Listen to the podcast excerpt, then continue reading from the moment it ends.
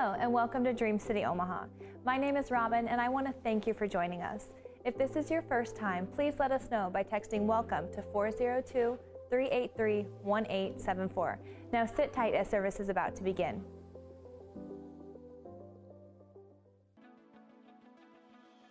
This week is, is Palm Sunday. Next Sunday is Easter. And when you came in, you, you received some Easter handouts, some, some little Easter invite cards. We just encourage you to, to take that card, pray over it, pray and ask God, God, who do you want me to, to invite to be a part of our Easter Sunday celebration next week? Uh, if you want more cards, there are some more cards out there in the lobby. Feel free to, to take as many as you feel led and as many as you plan on using. I don't want you just to take them and, and, make them all bookmarks in your books until next Easter, but take them, use them, give it to a, a server this week as you leave, the, leave them a very generous tip. Don't, don't tip them 5% and then invite them to Easter because they ain't coming.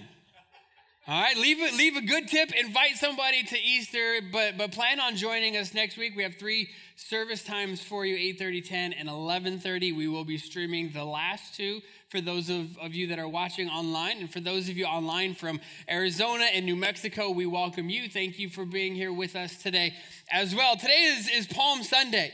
And uh, and we're gonna we're gonna start by by looking at palm sunday. What does palm sunday reveal to us about jesus? For those of you that don't know palm sunday is the beginning of of what is oftentimes referred to as passion week Passion Week is, is simply the last week of Jesus' life. It's, it's the week leading up to his death, his burial, and his resurrection, which is what we will be celebrating next Sunday. And so, as we, we look at Passion Week, as we look into God's Word at, at Passion Week, this last week of Jesus' life, it's, it's interesting to me that as we read the Gospels, so much of the Gospels are dedicated to this week. So much of, of our four gospels, the gospels we find in the New Testament Matthew, Mark, Luke, and John so much of their writing and so much of their account is dedicated to Jesus' last week on earth. In fact, as we, we look at it, two fifths of Matthew covers the Passion Week. The book of Mark has about three fifths of it, Luke about a third, and John about half of John is devoted to the last week of Jesus' life. As we look at all four gospels, there are 89 chapters across the four gospels. Of those 89 chapters, do you you venture a, would you would you would you venture a guess as to how many of those chapters are dedicated to the first 29 years of Jesus' life? Of the 89 chapters across the gospels, only 4 of them cover the first 29 years of Jesus' life. 85 of them cover the last three and a half years. And of those 85, 29 cover the last week of Jesus' life. A third of the Gospels talk about Passion Week. And so we're gonna we're gonna get into the scripture today. And as we we read scripture, as we we look at the story of, of Easter Sunday and, and Palm Sunday, which begins this period of time, we are given certain dates about things that happen. Now, I don't know about you, but I'm kind of a, a history geek if you will, and, and I have no problems calling myself that. I'm a, I'm a history geek and I'm a math geek, so I'm like double geek. Like I love history and I love math. And so when it comes to, to Passion Week, you're just gonna have to let me geek out for a second. And if you're a geek like me, then you can geek out with me and I'm gonna take you on this journey. And if that's not you, just bear with us for a few minutes, okay? Because as we look at Passion Week, we are given, we are given some certain dates. For example, Passover which was celebrated every year by the Jews. Passover was always celebrated on the 14th day of the Jewish month of Nisan. Not the car, it was the, the month Nisan.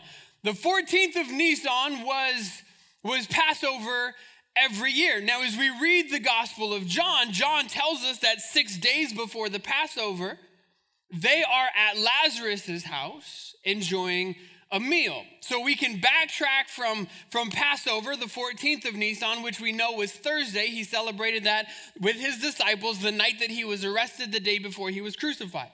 So if we go back six days from that, we can then gather and understand what day it was that Jesus was enjoying this meal. John tells us that it was six days prior. So for us, we would say, well, that's the 8th of Nisan.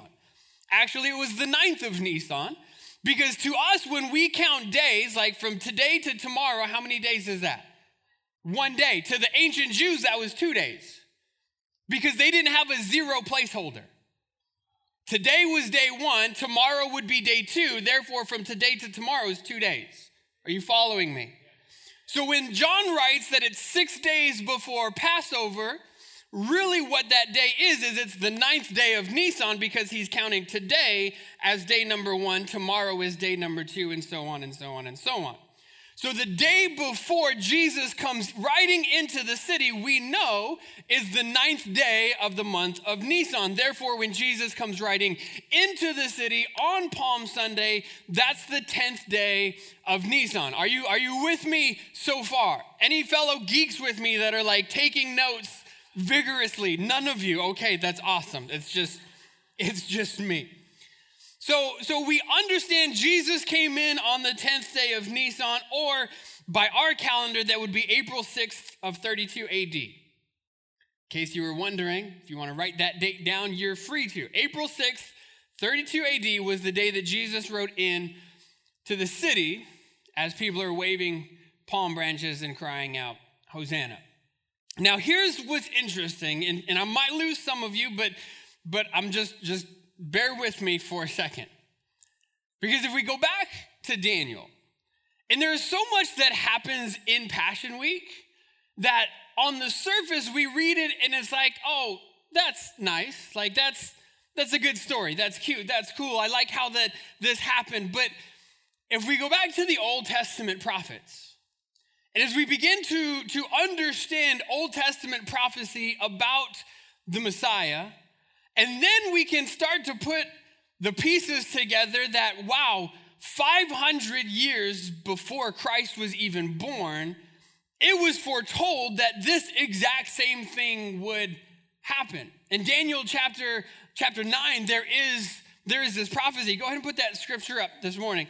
Daniel chapter 9, verse 25, Daniel is there, and the archangel Gabriel comes to him and, and tells him this is what's going to happen. And as part of this revelation to Daniel, here's what angel Gabriel says He says, Now listen and understand. Okay, I'm trying. He says, Seven sets of seven plus 62 sets of seven will pass from the time the command is given to rebuild Jerusalem until a ruler, the anointed one in the ancient Hebrew language, that is Messiah, until the Messiah come. So, so here Gabriel is literally telling Daniel the time that the Messiah is going to come. Now, there's some things in this verse that we need to understand. First of all, what's a set of seven? Set of seven was simply a set of seven years. And so when he says seven sets of seven, that's seven sets of seven years. So what's seven times seven? 49. You guys are fantastic. So he says 49 plus what's 62 times seven? 434. There we go. So he says 49 years. Uh, that, that's seven sets of seven plus 434 years, which is 62 sets of seven, will pass from the time the command is given. So what's 49 plus 434? 483. Close. 483. So he's saying this 483 years will pass from the time that the command is given to rebuild Jerusalem until the Messiah comes. Are you following me? Now, what would help us in this equation? You know how sometimes you have to solve for X or solve for Y? What is that variable? What would help us in this equation is to know when the command was given to rebuild Jerusalem. Well, fortunately for you, we just studied that. Because in Nehemiah, King Artaxerxes gives the command to Nehemiah to go back and to rebuild the walls of Jerusalem. For those of you that don't remember, that's in Nehemiah chapter 2, and Nehemiah tells us that it was the beginning of the month of Nisan. Now we understand and we can we can calculate. We know the year that that took place, and so if we go back to that date, Nisan one of that year, and we multiply out 483 years times 360 days. And I know you're asking, why 360 days? John, there's 365 days, four days, five or four? Five days. Sometimes there's a leap year. That's where it gets confusing. So, why are we multiplying by 360? Because their calendar was a lunar calendar. Our calendar is a solar calendar, which is why we have to add in those random leap days for lost time and all this nonsense. Well, they, they didn't have that problem because they went by the cycles of the moon. So there's 360 days in their calendar. 483 years from Nisan 1 when Artaxerxes gave that gave that command to Nehemiah to go back and rebuild the city. If you do all of that math, do you know what date you come to? April 6th or the 10th of Nisan, 32 AD. It's incredible. It's incredible when you look at the fact that this, this prophecy, this, this word to the prophet Daniel was given sometime around the mid 500s BC. And the, the angel Gabriel comes to Daniel and says, Daniel, I'm going to tell you exactly what's going to happen. At some point in time, a command will be given to rebuild the city of Jerusalem. And you can mark that date on your calendar. And if you take seven sets of seven plus 62 sets of seven, 483 years, from that day, you will see the Messiah come. All of this time happens. And what happens on that day? Jesus comes riding into Jerusalem on the back of a donkey. It's incredible when you begin to, to look at that. Now, again, for those of you that are math geeks like me and history geeks, you're like, that's the coolest thing. For those of you that were just here to be entertained, you're like, I'm not getting it. but we see what happens in the story. Mark chapter 11, we're gonna read, we're gonna read Mark's account of, of Jesus' entry into the city. Mark chapter 11, if you have your Bibles, if not, the verse will be on the screens for you. But this is what the Bible says in verse number one. It says that as Jesus and his disciples approached Jerusalem, they came to the towns of Bethphage and Bethany on the Mount of Olives, and Jesus sent two of them on ahead.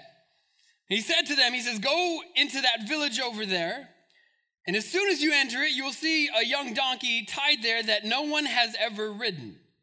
Untie it and bring it here. And if anybody asks, What are you doing? just say this say, The Lord needs it, and we'll return it soon. The two disciples left and found the colt standing in the street, tied outside the front door. And as they were untying it, some bystanders demanded, What are you doing untying that colt? And they said what Jesus had told them The Lord needs it, and he will return it soon.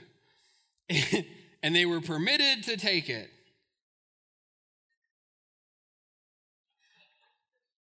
Now, imagine, if you will, that you're sitting on your front porch one day. Somebody comes up to your driveway, gets into your car, and starts to hotwire it.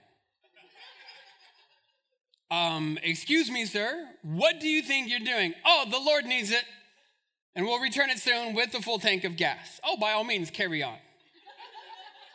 Essentially, is what is happening here. They, they say they're permitted to take it. Verse 7 Then they brought the colt to Jesus. They threw their garments over it, and he sat on it. And many in the crowd spread their garments on the road ahead of him, and others spread leafy branches that they had cut in the fields. Jesus was in the center of the procession, and people all around him were shouting, Hosanna! Hosanna! Praise God! Blessings on the one who comes in the name of the Lord, blessings on the coming kingdom of our ancestor David, and praise God in the highest heaven. So Jesus came to Jerusalem went into the temple, and after looking around carefully at everything, he left because it was late in the afternoon. Then he returned to Bethany with the 12 disciples. Lord, I thank you for your word. God, I thank you. I thank you that, Jesus, you are who you said you were. That even as we go back into the Old Testament, that we see everything written in your word points to you. That there is not, there is not a, a chapter, there is not a verse that does not point to you as the Messiah, as our Savior, as the, the coming King. God, this morning I, I pray that, that you would open our eyes, that you would open our minds, that you would open our hearts, that we would receive whatever it is that you're wanting to deposit in us today. God, I pray that you would speak to us so clearly, Lord, that, that you would reveal yourself to us through your word today, that you would encourage us, that you would, you would correct us, that you would, you would bring whatever it is that we need today in this moment. We love you. We look to you, the author, the finisher, the perfecter of our faith. Would you be with us today in Jesus' name? And everybody said, Amen. This morning, as we as we read the accounts of that first Palm Sunday, the events that took place almost 2,000 years ago now. As we, as we look into the scripture and we, we see Jesus riding into Jerusalem that first Palm Sunday, they obviously didn't know it as Palm Sunday, but we do today. What, what are some things that we can take from this scripture? What are some things, I think there's, there's several things that are revealed to us about Jesus through this scripture. And, and if you're taking notes today, I, I would encourage you to write these down. If you're not taking notes today, I would encourage you to start taking notes today. But as we as we look at the events of that first Palm Sunday, several things revealed to us about who Jesus is, and the first one is this: that that Jesus is King. Jesus is revealed to us as king in the events that took place. Now, you might be, be sitting there saying, Well, Pastor John, where do you see that? Because I didn't read that anywhere in that portion of text. Well, if we go back and we look at it, Jesus told them, He says, Go to the village ahead of you, and just as you enter it, you will find a colt tied there, which no one has ever ridden. Untie it and bring it here. This tells us, and it shows us, Jesus' kingship. Still don't understand, Pastor John. I, I don't know where you're getting that from. Well, you have to understand how they operated in ancient times. Because in ancient times, it was forbidden for anybody else to ride the king's donkey. It was forbidden for anybody else to ride the king's colt be because Jesus made sure to let them know listen there is a there is a donkey that is there there is a colt that is there that nobody has ever ridden. Why? Because I'm a king and that's my ride and nobody else is allowed to ride it. Speaks to Jesus's kingship. In Zechariah chapter 9 verse 9 we we see this prophecy and he says rejoice o people of Zion shout in triumph. O people of Jerusalem look your king is coming to you. He is righteous and victorious, yet he is humble, riding on a donkey. Riding on a donkey's colt. So here Zechariah writes and he foretells of the coming king who's going to come riding into the city on a donkey. Jesus, as king, says, Make sure you get me one that nobody has ever ridden. Why? Because I am the king. But why a donkey? Have you ever wondered that? Like, of, of all things for Jesus to ride into Jerusalem on, why would he pick a donkey? Like, if you're, if you're the creator of all things, you're the one walking on water.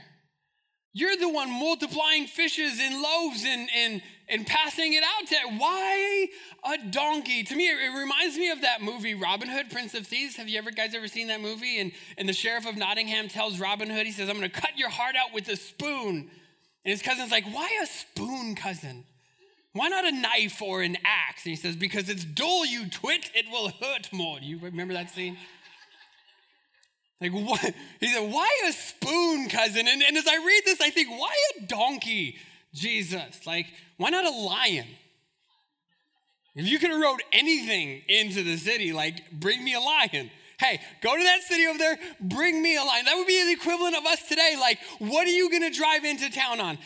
There's a Geo Metro parked over there somewhere. Go, go grab it. The keys will be above the visor because nobody's protecting that thing. Nobody's even gonna ask you where you're taking it, but bring it to me. Like, why a donkey? And again, if we if we understand ancient civilization, as we understand ancient kingdoms, it begins to make a little bit more sense to us because as somebody was a king, they would they would typically have two modes of transportation. One was a horse, and the other was a donkey. Kings had horses, Kings had donkeys. Okay, but what situation constitutes when I ride one versus the other? When the king was going into war, he rode a horse.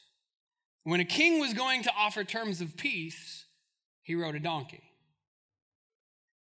And so, Jesus, by choosing to ride a donkey into Jerusalem on that day, he was literally saying, Listen, I, as King of all kings, am coming today offering terms of peace.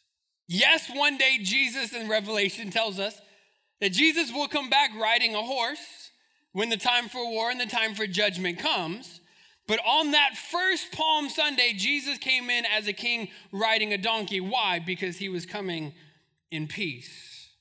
As we understand Palm Sunday, we see Jesus as king. The second thing that we, we see in the scriptures, we see Jesus as savior. Jesus was, was savior and it was, it was shown us in scripture as people responded to him. Those who went ahead, they shouted, Hosanna.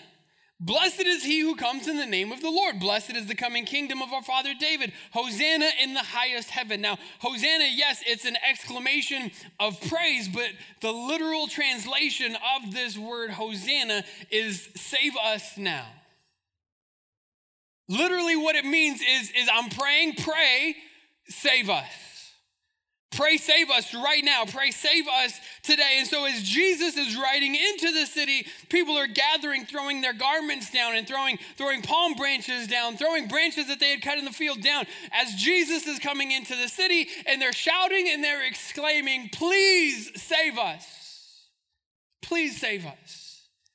Now, if we put ourselves in the place of a first century Jew, what, what are they? What are they asking for salvation from? If we understand where they're at, the Davidic line ended some five, six hundred years earlier. They haven't had a king for the last 600 years. They've been in exile, and it's just been a revolving door of one foreign power after another coming and imposing their will upon these people. Now they're, they're living under Roman rule and Roman oppression, and really a cold and cruel society coming in and oppressing them. And so, so when they see Jesus come on the scene, hey, here's this man who, who, who speaks with wisdom we've never seen before, who speaks with authority that, that is beyond him, who does these miraculous signs and and, and, the word starts to get out well maybe this is maybe this is the messiah. Maybe this is the one who it's been foretold is, is going to come and save us. And so so here jesus comes riding into the city and they're shouting save us save us literally save us from the romans. Save us from the romans. And it's the same thing that his disciples asked even after jesus resurrected before he ascended into heaven. Jesus is is now the time that you're going to restore the nation of Israel. Jesus is, is now the time that you're going to set up your earthly kingdom. And Jesus is like, that's not why I came. That, that's not what I'm that's not what I'm about. I didn't come to establish any earthly kingdom. I came to establish my father's kingdom, a heavenly kingdom. It's not about nations of this earth. You want salvation from the Romans. I came to save you from yourselves. They were shouting, Jesus, save us from our circumstances, save us from, from the external things, save us from what's going on around us. And Jesus is like, but, but I came to save you from what's going on inside of you. I came to save you not from somebody else, but I came to save you from yourself. You don't even recognize what you need salvation from. Jesus came writing in as a savior. The third thing that we see Jesus as is Jesus as our sacrifice. Jesus came in, I told you before in the, in the beginning that it was, it was April 6th of 32 AD. It was the 10th day of Nisan. Now, if we understand the 10th day of Nisan, if we understand Passover, if, if we were, were practicing Jews, all of these dates would mean significantly more to us than they do for us as, as non practicing Jews, and, and we hear Nisan and we think Altimas. But to, to a Jew, the 10th day of Nisan, which is the day that Jesus came riding into Jerusalem, was much more significant than just a regular Sunday. Because it goes back all the way to the book of Exodus when they're in, in Egypt, enslaved under the Egyptians for, for 400 years. They've been enslaved there. Moses tries to deliver them on his own, can't do it. He's in the desert. We know the story. God comes to him in the burning bush. Says, Moses, go to Pharaoh and tell him, let my people go. Moses goes to Pharaoh, let my people go. Pharaoh says, no. Fine, plagues. And through a series of plagues, God begins to get Pharaoh's attention. Finally, Pharaoh says, he says, no, I'm, I'm not letting you go. And God says, all right, this is your last chance. He says, if you don't let them go, then the firstborn of, of everything is going to die. I'm going to, I'm going to kill the firstborn of everything. And yet God comes to the Israelites and he, he tells them, here's what I want you to do. And as we look at Exodus chapter 11, here's what God says. He says, tell the whole community of Israel that on the 10th day of this month, which is the month of Nisan, on the 10th day of this month, each family must choose a lamb or a young goat for a sacrifice, one animal for each household. Verse 5 The animal you select must be a one year old male, either a sheep or a goat, but make sure that it has no defects. So again, let me just let me just set the scene for you. They're, they're in Egypt. They're they're living as slaves in Egypt. God is, has told Pharaoh and the Egyptians the firstborn of, of everything is going to die. God tells Moses, the, the only way that I will pass over your house, which is where they got the term Passover from, the only way that I'll pass over your house is if on the 10th day of Nisan, every family selects a lamb or a goat, perfect lamb, spotless lamb, no defects. You sacrifice that lamb. You take the blood of that lamb and you put it on your doorpost. And, and when the angel comes and sees the blood of the sacrificed lamb on your home, he will pass over your home and no harm will come to you. You will be saved in this moment, not by anything that you've done, but because of the sacrifice offered by this lamb. Are you following me? And what day did this all take place? The 10th day of Nisan. What day did Jesus come riding into Jerusalem? The 10th day of Nisan. What's interesting is as Jesus is riding in and people are shouting, Hosanna, Hosanna, Hosanna in the highest heavens, laying down their garments and their palm branches. Some of them had either just come from the market where they bought the lamb for their family sacrifice, or they were on their way to the market to buy the lamb for their family sacrifice. But everybody in the city at this time is thinking, I need a lamb to sacrifice. Today is the 10th day of Nisan. And on the 14th of Nisan, we will celebrate Passover. But today is the day prescribed in the law of Moses for me as, as the head of my household to find a lamb without blemish, without defect, without spot, without, without anything wrong with it. And, and I need to procure this lamb to offer so that my family can be saved in remembrance of what God did for us while we were in Egypt. And this is the backdrop that God chooses to send his son riding into Jerusalem. You're all looking for a lamb to be slain, and Jesus comes riding in saying, Here I am. You're looking for a perfect sacrifice to be offered for you. Jesus says, I'm here. You're looking, you're looking for the blood of a lamb that you can paint your homes with.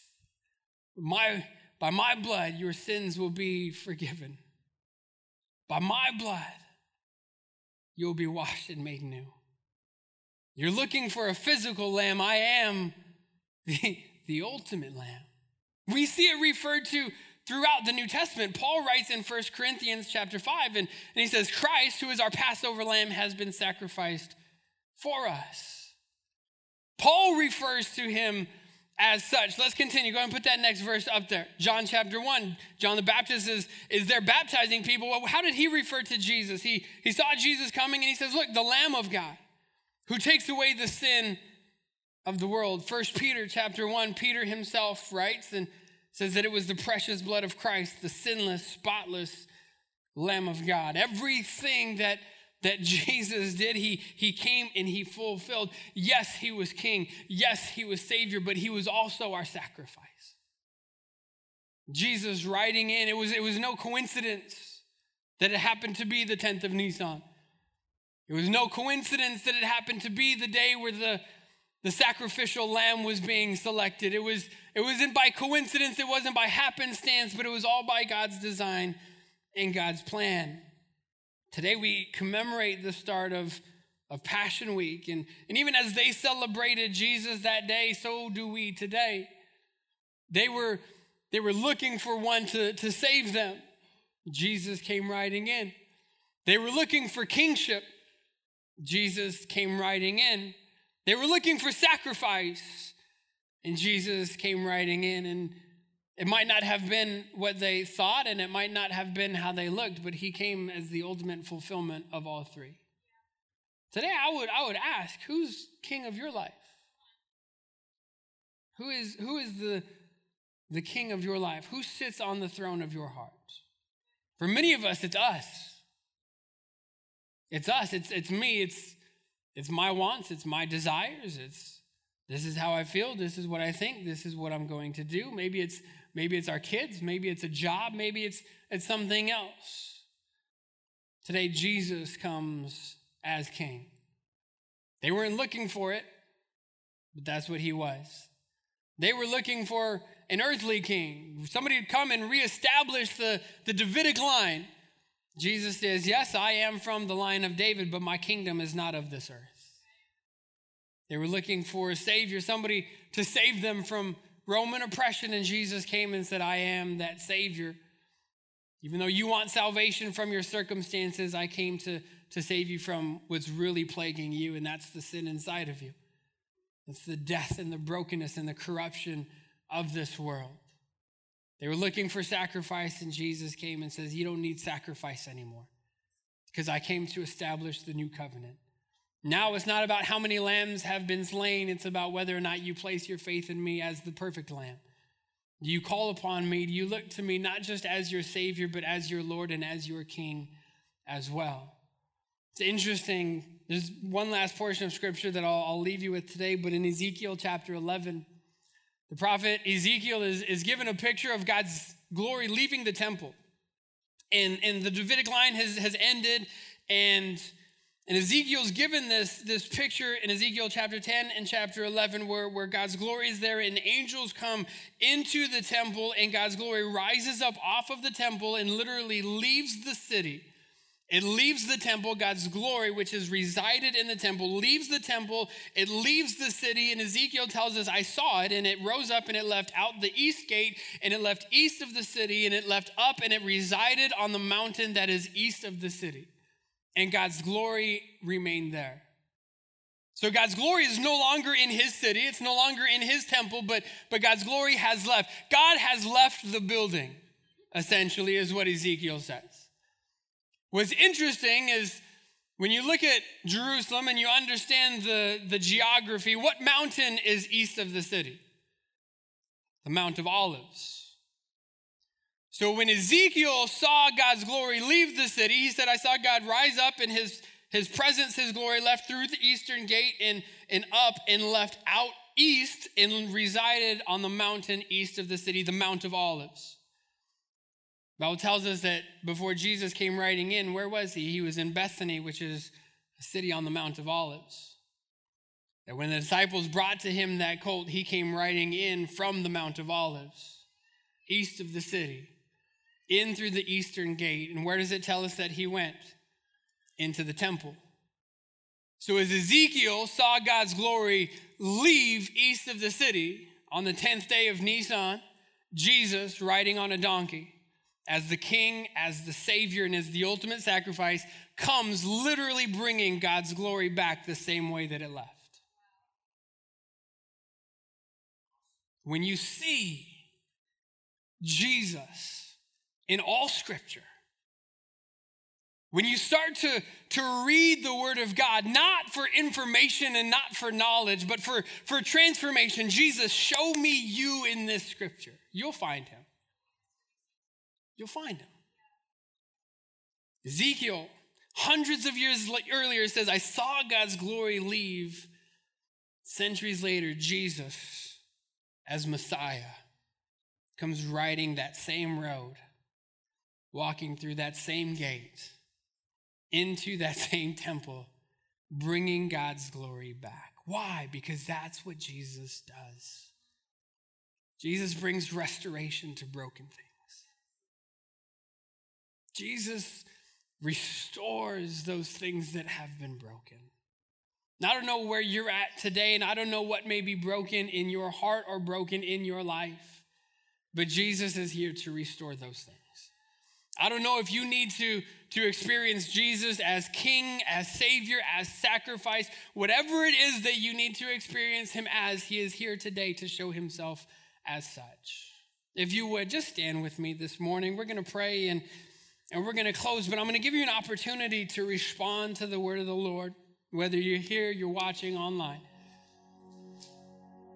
Lord, I thank you that as, as we look at scripture written over a period of thousands of years, multiple different authors, and yet, God, thematically and even beyond thematically, but, but everything in your word points to you. There's no contradiction. There's, there's no conflicting reports. But everything points to, to a God who loves us, who had a plan for us. And as a result of our actions, yes, sin and brokenness and with it death entered the world, and yet your plan included sending your son to restore those broken things. Jesus, we, we celebrate you as the Messiah, as the King who has come and the King who one day will come again. We thank you that we can receive you as our Savior. Lord, even today we cry out, Hosanna, save us. God, I need salvation. I need saving from myself from my sin, from my mistakes. Lord, we thank you that you are our sacrifice. That we don't have to, to go to the market to buy a lamb or a goat, that we don't have to, to paint any, any blood on our, on our doorposts at home because Jesus, it wasn't by, by any lamb's blood, but it was by your blood. It was because you were willing to shed your blood as the ultimate sacrifice for all of us. We thank you for the new covenant, which is found in you.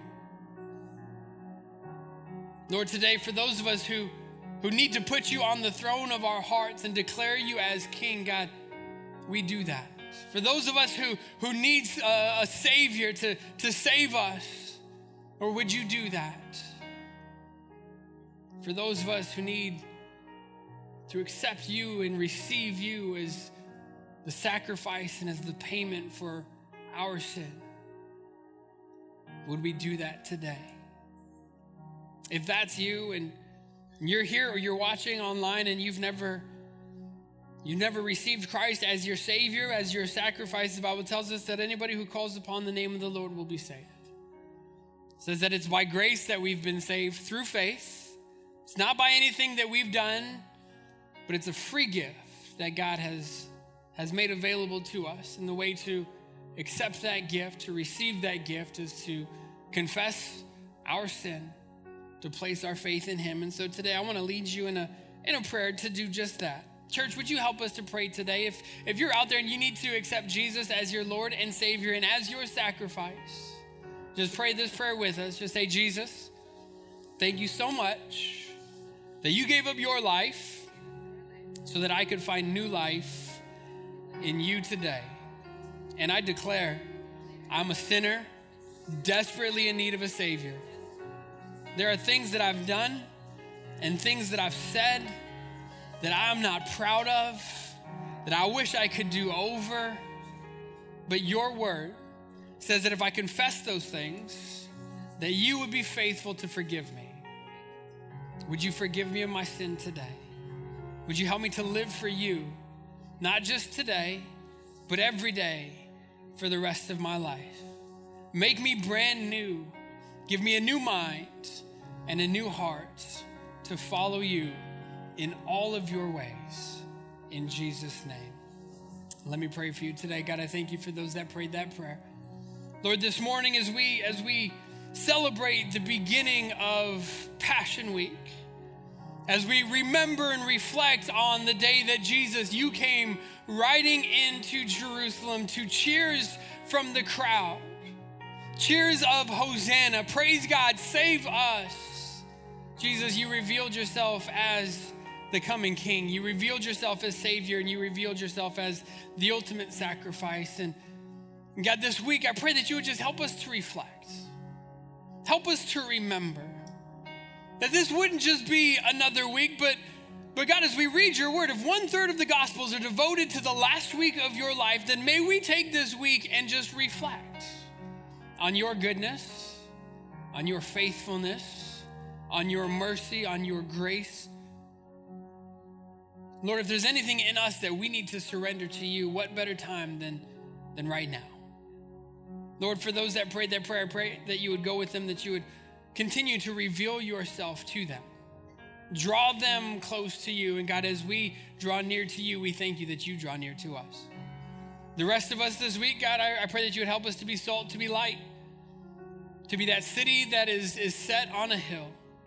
Lord, that we would go this week, give us opportunities to have real conversation with people, to invite them back on Easter Sunday as we gather to celebrate your resurrection. And because you have new life, we have new life as well.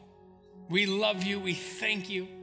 Go with us, be with us, help us to reflect your goodness in every interaction that we have. In Jesus' name. And everybody said, Amen. Amen. If you're here today and you prayed that prayer for the first time, some of our prayer team is down here. We would love to, to minister to you, pray for you, let you know what, what's next. Uh, if there's any, any need that you have, you want somebody to agree with you, we'd love to be able to do that for you. Those of you online, thank you for being with us. If not, be dismissed. Have a great week. Love you, church.